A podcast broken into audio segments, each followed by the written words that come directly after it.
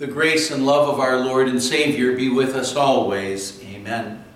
The Word of God we want to consider today is our epistle reading for this past Sunday, which was the fifth Sunday after Pentecost.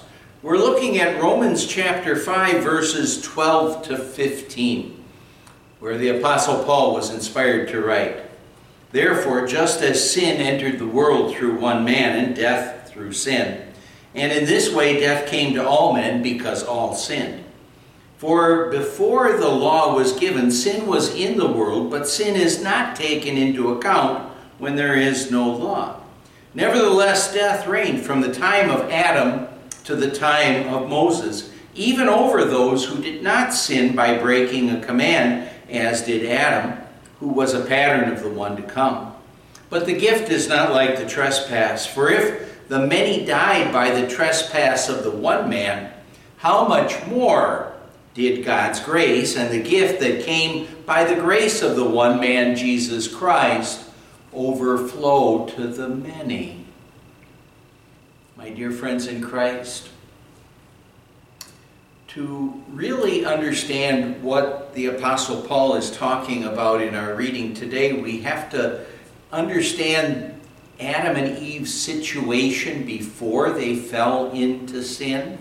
God had created them in his own image. That didn't mean they looked like God, it meant that they were holy and perfect.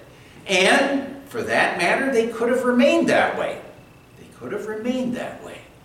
God had created them holy and perfect, and they could have passed that holiness and that perfection on down to us. But of course, they did have that one command from God.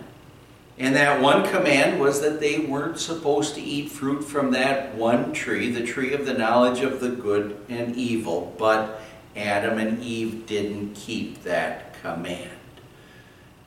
Paul says, Sin entered the world through one man the devil tempted Eve and she sinned, and then Eve tempted Adam, who was there with her the whole time. She, he saw what was going on. He didn't do anything to stop Satan or to stop Eve from eating the fruit from that tree. But Eve tempted Adam, and he also sinned. And now we can see the effect of sin right there. Adam, he could have seen the effect of sin before he officially ate the fruit from that tree. He didn't have to follow her bad example, but he did. And now we can see how this was, it wasn't just the sin of eating some fruit. It was a sin of rebellion against God, disobeying a direct command that God had given to them. Well, the devil told Eve, For God knows that when you eat of it, your eyes will be opened and you will be like God, knowing good and evil. Now, in that verse, you can see, well, with Eve listening to what Satan said, you can see how their sin was actually a rebellion against God. She wasn't satisfied to be under God Instead, she wanted to be like God, and maybe you could even look at this and say maybe she wanted to be above God, even. When what Satan said to Eve, we'd have to say was partially true. They would be like God, knowing good and evil. Adam and Eve didn't really know evil at this point in time before the fall into sin. They didn't really know evil. But the knowledge that they ended up having of knowing good and evil wasn't a knowledge that they really wanted to have. They didn't realize that until, of course, it was too late. By their sin, what they did is they made it certain that all of their descendants would be born in sin. None of us are born without sin. Jesus said, Flesh gives birth to flesh. And since our parents were sinners, all the way back to Adam and Eve, we're sinners too. King David wrote, Surely I have been a sinner from birth, sinful from the time my mother conceived me. From the very beginning of our existence, you and I needed a Savior. The result of Adam and Eve sinning is, is death. Paul wrote, just as sin entered the world through one man, and death through sin, and in this way death came to all men because all sinned. Remember, death was not a part of God's original creation. God's original plan was that Adam and Eve and all people would live forever.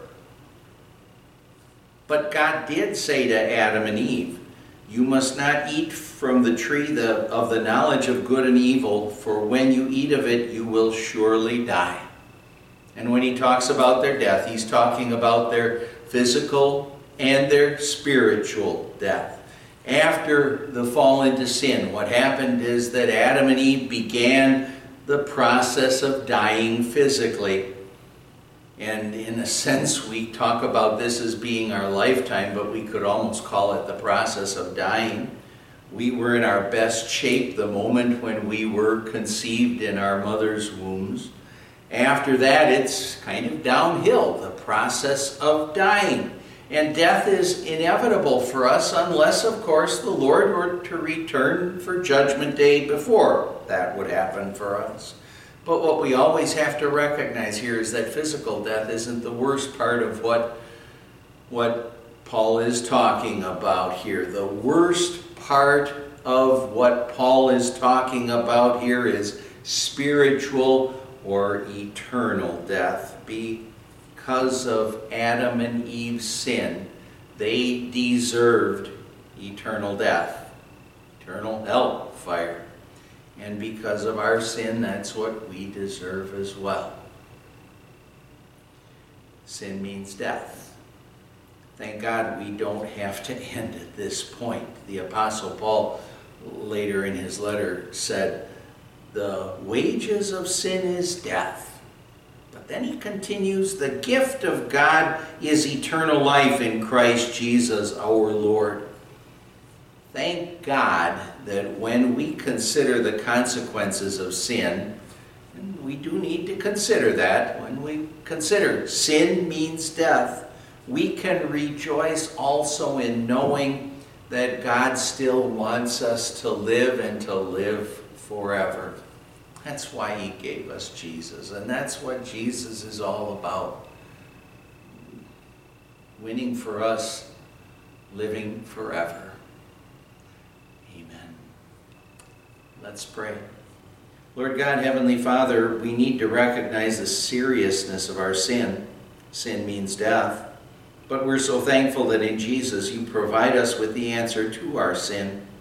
Please keep sending us the Holy Spirit, working through the Word to strengthen our faith in Jesus, our Savior, and to also help us to fight against Satan and sin and to live as your believing children. We pray in Jesus' name. Amen. the grace of our Lord Jesus Christ and the love of God the Father and the fellowship of the Holy Spirit be with you always.